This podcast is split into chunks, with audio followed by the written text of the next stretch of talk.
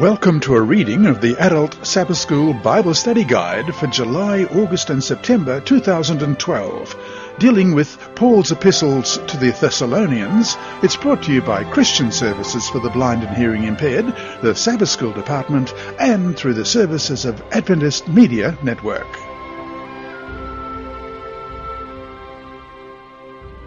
Lesson nine, August twenty-five to thirty-one, Final Events, First Thessalonians chapter five, verses one to eleven. Sabbath afternoon, August twenty-fifth. Before we start, let's pray. Our Heavenly Father, we come to you again as we open your word. We thank you for all you give to us. We thank you particularly for the messages that Paul brings about how our relationship with you is so special, that you sent your Son, that each of us could have eternal life. Bless us now as we open your word, we pray in Jesus' name. Amen. Our memory text for this week is First Thessalonians chapter five, verse eight. But since we belong to the day, let us be sober, having put on the breastplate of faith and love, and for a helmet, the hope of salvation. Let's read that again, First Thessalonians five, verse eight. But since we belong to the day, let us be sober, having put on the breastplate of faith and love, and for a helmet, the hope of salvation. The key thought for this week is the reality of Christ's return calls us to continual readiness. In this week's passage, the second coming is still the primary theme, but the focus shifts. Here, Paul is not so much clarifying detail about Jesus' return as he is proclaiming the need for constant readiness in light of that return and the judgment that it entails. The previous passage was encouraging. When the end comes, the outcome will be much more positive than the Thessalonians were expecting. Now that they understand better the nature of his return, the question is how to prepare for it. The issue in the church, then, seems to have been a theology of peace and security combined, perhaps with some members calculating the time of the Second Advent. Through prophecy, the Thessalonians hoped to be able to predict when the final events were coming and thereby know what, when to get ready. As a result, some could have been living without any sense of urgency. Question: who among us today can't relate? The longer we are here, the easier it is to lose that sense of urgency. Hence our need to heed Paul's words here.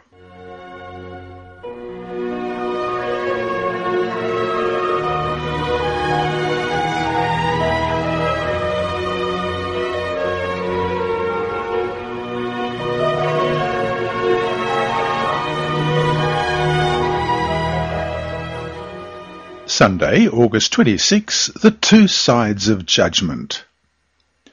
Question. Read Genesis chapter three, verses fifteen to twenty-four.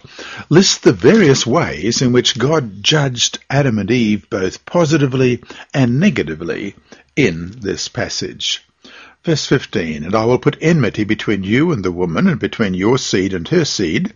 He shall bruise your head, and you shall bruise his heel. To the woman he said, I will greatly multiply your sorrow and your conception. In pain you shall bring forth children.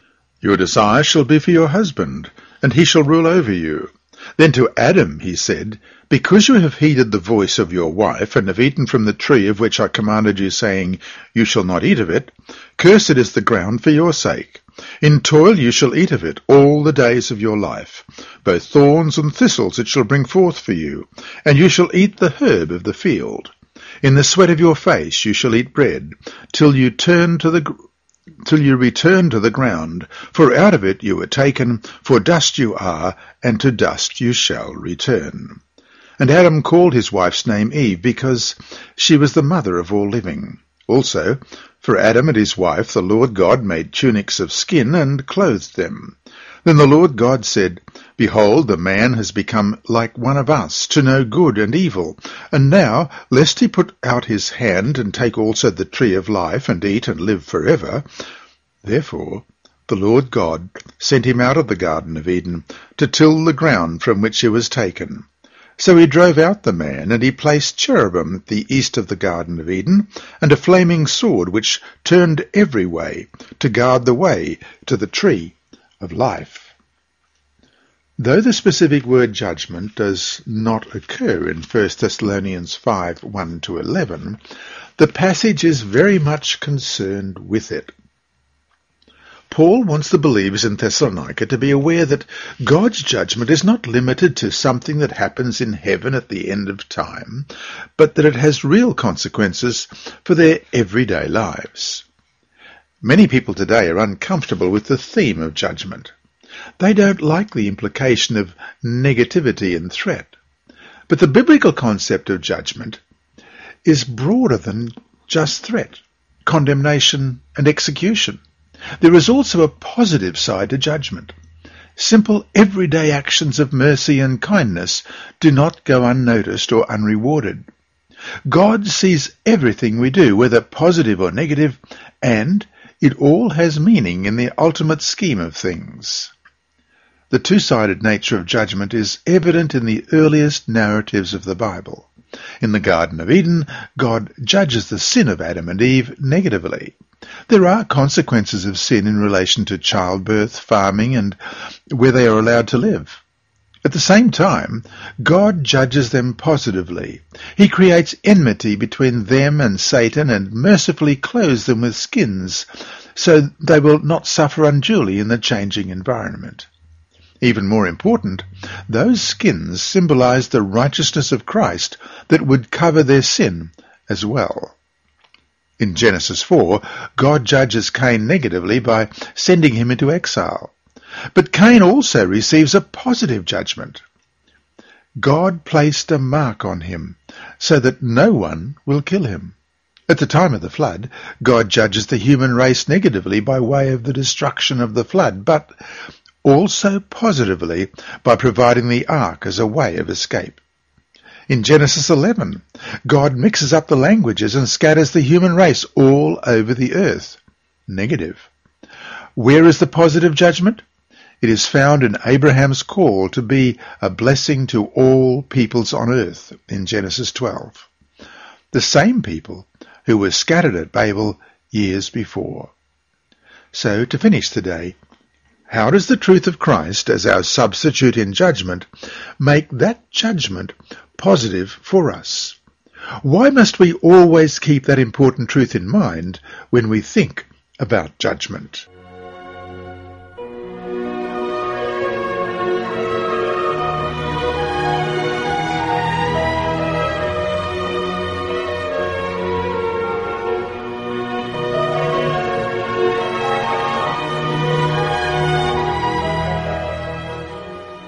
Monday, August twenty-seventh, sudden and unexpected, First Thessalonians chapter five, verses one to three. Question. Read First Thessalonians five, one to three and Acts chapter one, verses six and seven. What is the meaning of the times and the seasons in these texts? First of all, First Thessalonians five, one to three. But concerning the times and seasons, brethren, you have no need that I should write to you. For you yourselves know perfectly that the day of the Lord so comes as a thief in the night. For when they say peace and safety, then sudden destruction come upon them, as labour pains upon a pregnant woman, and they shall not escape. We compare that with Acts chapter one, verses six and seven. Therefore, when they had come together, they asked him, saying, Lord, will you at this time restore the kingdom of Israel? And he said to them, It is not for you to know the times or seasons which the Father has put in his own authority. The day of the Lord is a phrase found frequently in the Old Testament judgment passages. It describes a decisive end-time intervention by God, with a strong emphasis on the negative consequences of disobedience, as in Isaiah thirteen and Jeremiah forty-six and Ezekiel thirty. In our passage for today, Paul combines this earlier concept with the thief analogy, which Jesus introduced in Matthew twenty-four and Luke twelve. the threefold combination of the day of the Lord, a thief in the night, and contractions just before birth all illustrate the same point. The second coming of Jesus will be sudden, unexpected, and inescapable for the wicked. The end time is not the time to prepare for the end. The time for preparation is now. Verse four makes it clear, however, that Paul is not scolding the Thessalonians. They already know that the day of the Lord will come like a thief in the night.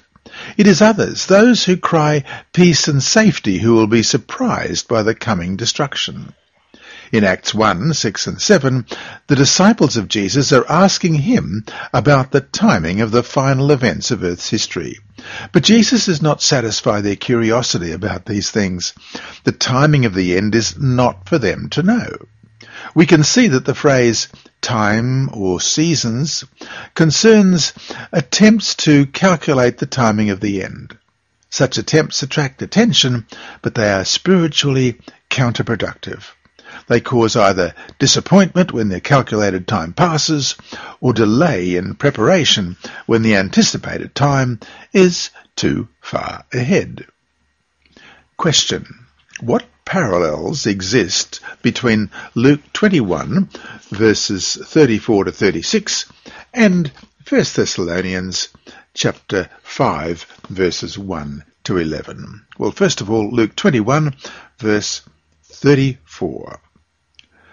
But take heed to yourselves, lest your hearts be weighed down with carousing, drunkenness, and cares of this life, and that day come on you unexpectedly. For it will come as a snare on all those who dwell on the face of the whole earth. Watch therefore and pray always, that you may be counted worthy to escape all these things that will come to pass, and to stand before the Son of Man. And we'll compare that with First Thessalonians chapter five, verses one to eleven. But concerning the times and the seasons, brethren, you have no need that I should write to you. For you yourselves know perfectly that the day of the Lord so comes as a thief in the night. For when they say peace and safety, then sudden destruction comes upon them, as labour pains upon a pregnant woman, and they shall not escape. But you, brethren, are not in darkness, so that this day should overtake you as a thief. You are all sons of light and sons of the day. We are not of the night, nor of darkness. Therefore let us not sleep as others do, but let us watch and be sober. For those who sleep, sleep at night, and those who get drunk are drunk at night. But let us who are of the day be sober, putting on the breastplate of faith and love, and as a helmet the hope of salvation. For God did not appoint us to wrath, but to obtain salvation through our Lord Jesus Christ, who died for us, that whether we wake or sleep, we should live together with him. Therefore comfort each other and edify one another, just as you also are doing. According to Luke twenty-one, verse thirty-four, many people, through such things as alcohol and entertainment, try to escape from spiritual responsibility. Others may be concerned about spiritual preparation for the end, but are distracted by the cares and anxieties of life. The suddenness of the end, however, means that the time is coming when there will be no escape for the distracted or the complacent. In the verses that follow Christ's words in Luke twenty-one, thirty-four to thirty-six, there is escape for those who watch. So to finish today, how do we live with the sense of urgency, with the awareness of the nearness of Christ's coming, and yet not get into fanaticism or extremism? How do we strike a right balance? Bring your answer to class.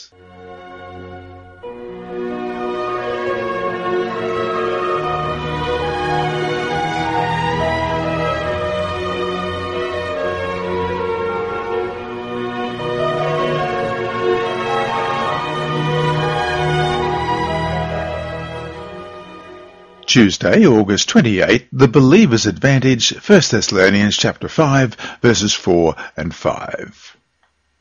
In the opening verses of the fifth chapter, Paul addresses the condition of those who, for whatever reason, are not prepared.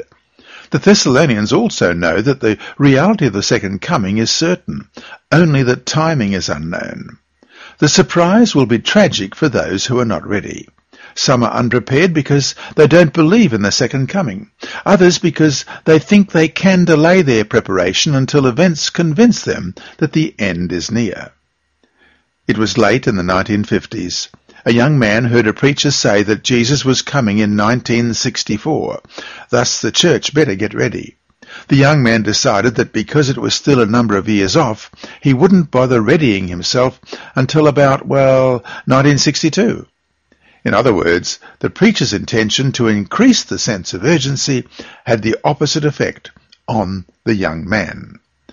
Such delay is perilous, of course, because you don't know if you will live through even today. The good news is that we don't need to know when Jesus is coming in order to be ready now. Question. Read First Thessalonians chapter five, verses four and five.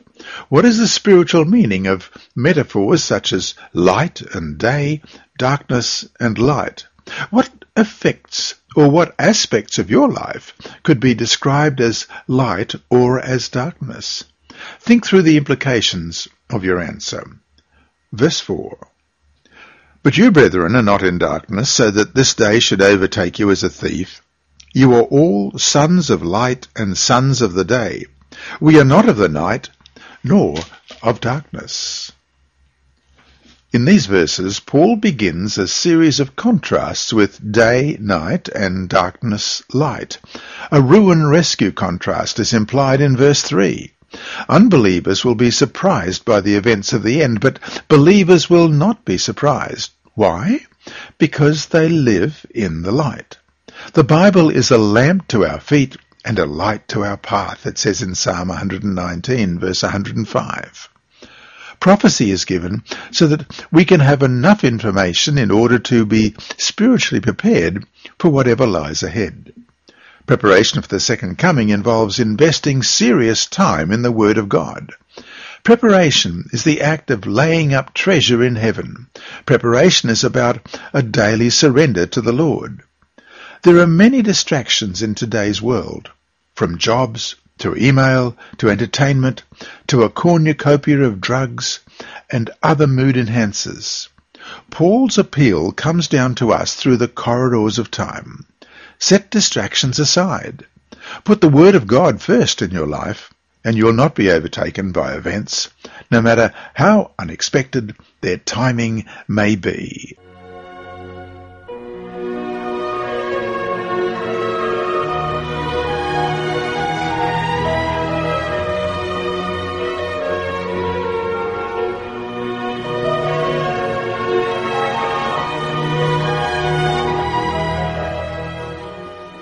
Wednesday, August twenty-ninth, Constant Watchfulness, First Thessalonians chapter five, verses six to eight. Question. Read First Thessalonians chapter five, verses six to eight. How does the drunken-sober analogy help us to better understand preparation for the second coming of Jesus? Verse six. Therefore, let us not sleep as others do, but let us watch and be sober. For those who sleep, sleep at night, and those who get drunk are drunk at night. Paul begins verse six with therefore, or so then, depending on the translation. He has established that true followers of Jesus are children of the light and of the day. In today's passage, he continues the metaphor in order to exhort them to be more and more ready for Jesus' return. While verse seven offers a bit of a digression, verses six and seven encourage the Thessalonians to be awake, sober, and armed for the challenges ahead. Paul begins with the contrast of asleep, awake, because believers belong to the day. They should not sleep as the night is for sleeping. Paul is writing metaphorically, of course. Sleep here is a metaphor for spiritual laziness or lack of interest. In verse ten, it is a metaphor for death. The expression, let us not sleep, in the original means, don't even start sleeping. Paul assumes that they are already awake, but encourages them to persevere in watchfulness more and more. Paul then encourages them to be sober rather than drunk.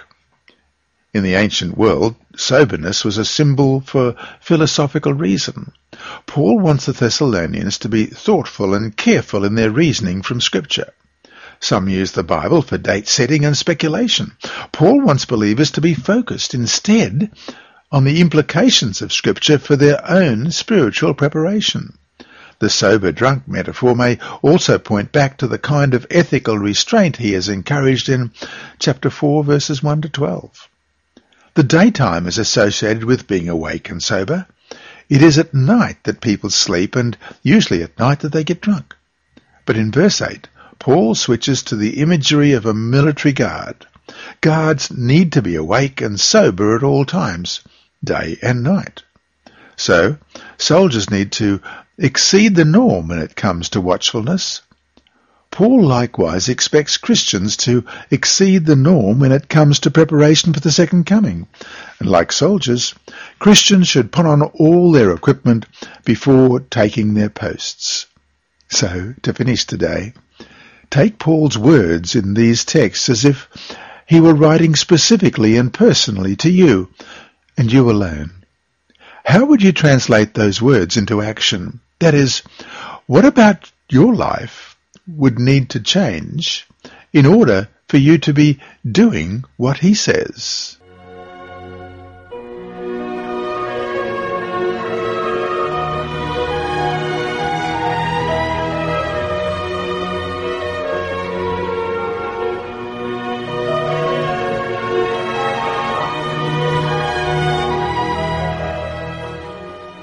Thursday, August thirtieth. Encourage one another. First Thessalonians five, nine to eleven.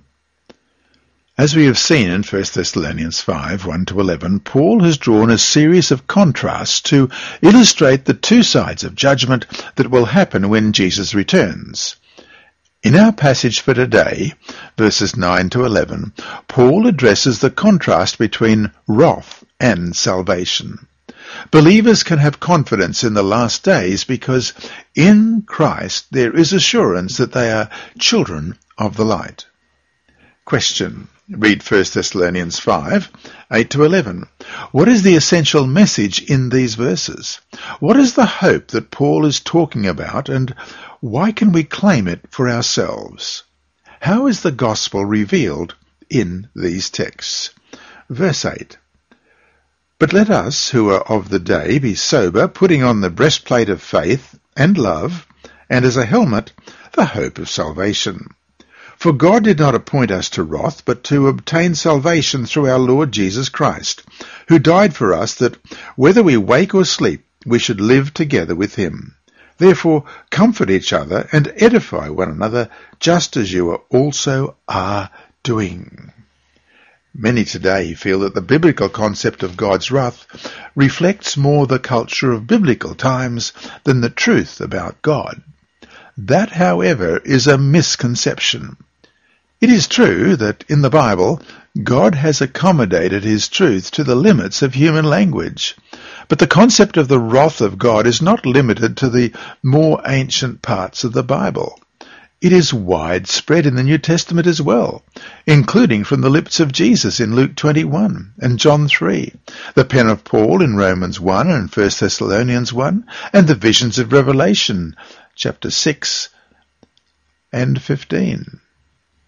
So, we cannot safely ignore the concept.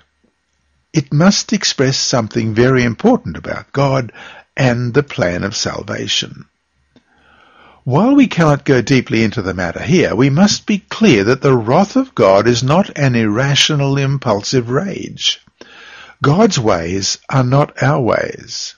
The biblical concept of the wrath of God is more like a nation's need for justice in relation to lawbreakers who abuse and oppress others.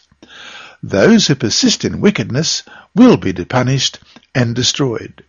Because we have all broken the law of God, we would all be subject to the execution of justice were it not for the life, death, and resurrection of Jesus Christ. That is the good news about the wrath of God that shines through First Thessalonians five, eight to eleven. God's purpose for us is not wrath or punitive justice, but grace and salvation. And in Christ he has provided the protection we need so that we not experience destruction in the judgment. This is why Paul thought that the wrath of God, rightly understood, was a reason for encouragement rather than fear. In Christ, we never need to face God's wrath because on the cross, Jesus faced it for us. Talk about good news!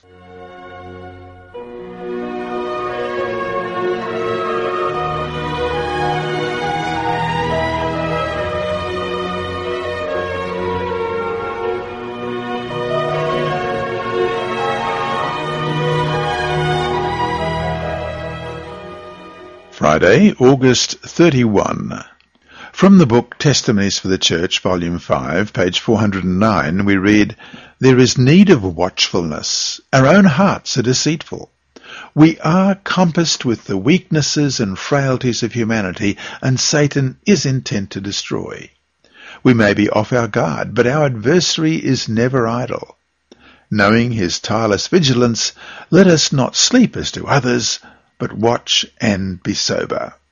And from Selected Messages, Book three, page one hundred fifty, "Some seem to feel that they must be on probation and must prove to the Lord that they are reformed before they can claim his blessing. But Jesus loves to have us come to him just as we are, sinful, helpless, dependent. We claim to be children of the light, not of the night nor of darkness.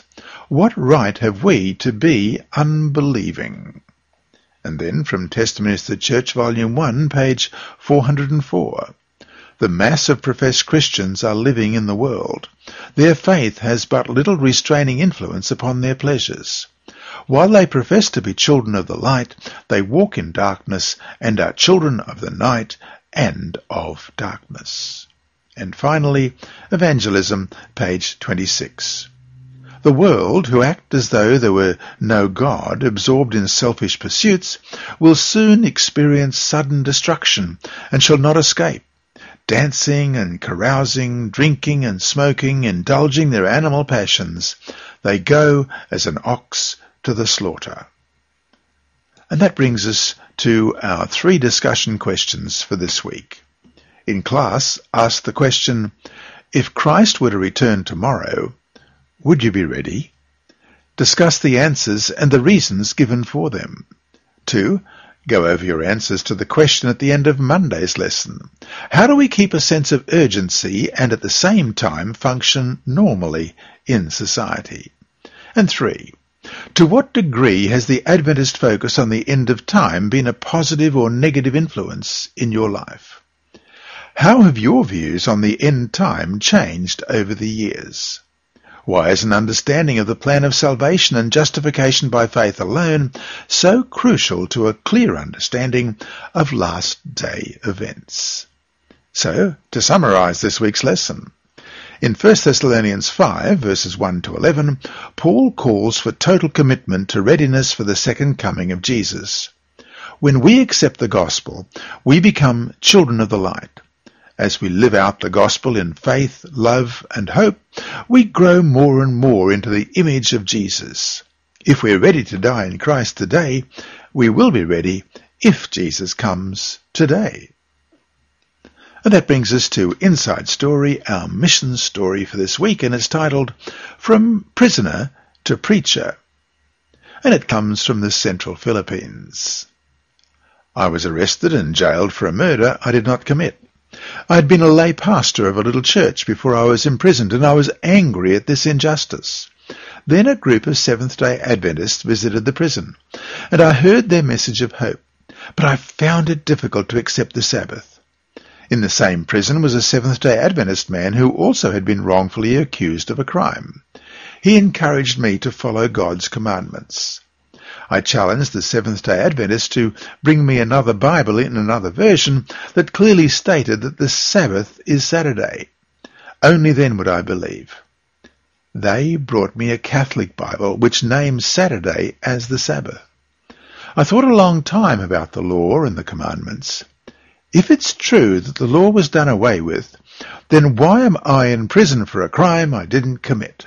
If the law is done away with, then all the law should have been done away with. It struck me like lightning. The law wasn't done away with at all, and therefore the Sabbath was still binding. Convinced of this truth, I shared this message with other prisoners and began studying the Bible with others who wanted to know the truth. Some of these prisoners asked to be baptized even before I was. But I hesitated.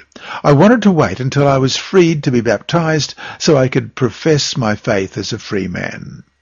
As I waited for my freedom, I had a troubling thought. What will happen to me if I put off following God and I die? I decided to follow God's calling and be baptized while I was still in prison. I remained in prison long after I was supposed to be freed, but God used me to lead others to Christ inside the prison. At last I was freed. I became a lay worker under a Seventh-day Adventist pastor. I gave Bible studies, and in five years I led more than one hundred fifty people to Christ. One congregation with thirty members worships under a mango tree, for they have no other place to meet. I harbour no ill feelings for those who wrongfully accused me of murder, for if I hadn't gone to prison, I might not have found this wonderful Seventh-day Adventist faith. Your mission offerings support full-time pastors and lay workers as they share God's love around the world. Thank you.